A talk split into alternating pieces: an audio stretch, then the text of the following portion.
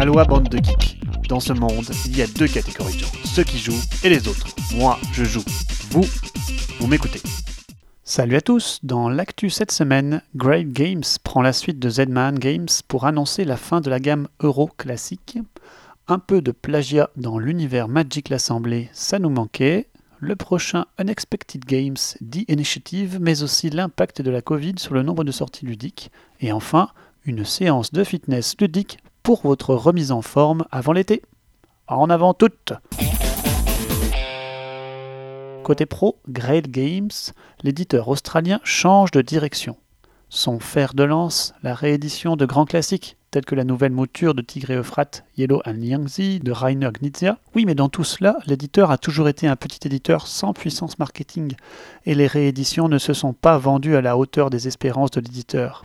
Alors, après être passé sous le giron Matago en 2020, qui assume maintenant la distribution et le marketing pour l'éditeur, l'éditeur change de direction, certainement à la suite de l'annonce de Zedman Games il y a quelques semaines de stopper sa gamme classique Euro.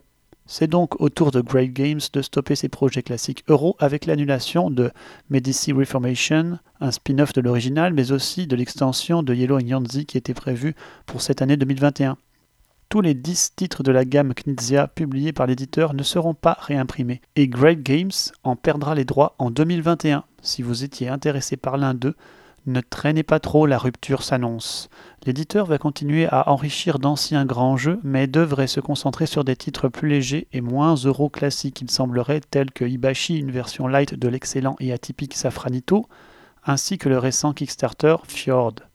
C'est la fin d'une époque, il faut malheureusement reconnaître que le jeu euro traditionnel des années 2000, à la fois tactique et fortement interactif, n'a plus trop la cote face à la profusion de contenu et la faible interaction que sont aujourd'hui très à la mode dans des jeux de cartes tels Wingspan ou Everdell par exemple.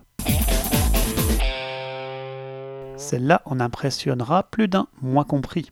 Pas par la technique, mais par le culot de certains. Le monde du plagiat ne cessera donc jamais. Wizard of the Coast vient de signaler avoir rompu son travail avec l'illustrateur Jason Felix, suite aux accusations de plagiat qu'il a lui-même reconnues.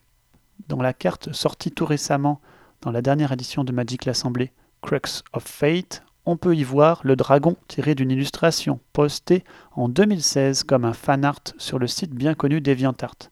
Tout amateur de traitement d'image comme moi vous dira que les watermarks et autres protections sur image ne sont que de la poudre aux yeux pour preuve.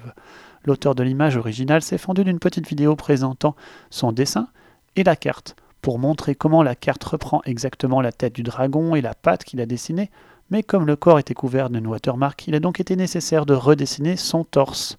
La supercherie n'aura été découverte que grâce à quelqu'un ayant déjà vu l'illustration originale et ayant fait la comparaison.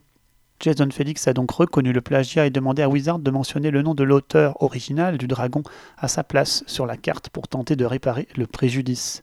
Pas évident pour Wizard de réaliser ça, même si cela créerait de la rareté sur la carte, si la carte venait à changer dans les futures réimpressions. Côté sortie, on en sait enfin plus sur le premier titre du nouveau studio d'Isaac Vegas Unexpected Games. The Initiative se déroulera de façon narrative à la manière d'un puzzle games enrobé d'une couche narrative rassemblant les séances de recherche d'énigmes et les liant pour arriver à un finish en panache. Promesse ambitieuse que celle d'allier le narratif à une expérience de jeu puzzle games et legacy. Le tout sera servi par une bande dessinée en guise de fil conducteur. Le pitch dans les années 90, une bande d'ados ont découvert dans un vide-grenier un objet ludique mystérieux appelé The Key, la clé. Seront-ils en sortir victorieux? Ça vous intrigue? Moi aussi. Notez cet article de Gus qui rapporte les graphismes de nouveautés sur BGG extraites par le désormais célèbre apprenti statisticien Nand. Bien sûr, la courbe des sorties explose chaque année, plus encore. Sauf en 2020, curieusement, où le nombre de sorties a diminué de 800 par rapport à 2019, à plus de 6300 nouveaux titres, des chiffres équivalents à ceux de l'année 2018. L'année 2021 risque de ressembler peu ou prou à cela, et c'est la pandémie qui en est responsable avec de très nombreuses nouveautés qui ont été repoussées ou annulées, faute de pouvoir être correctement présentées au profit des titres déjà établis. Pour les extensions, il reste très difficile d'en tirer des conclusions étant donné qu'elles sont toujours aussi nombreuses depuis quelques années et qu'avec les stretch goals participatifs qui boostent artificiellement les chiffres dans la base de données BGG, les nombreuses mini-extensions et goodies, je me garderai de chercher une quelconque corrélation.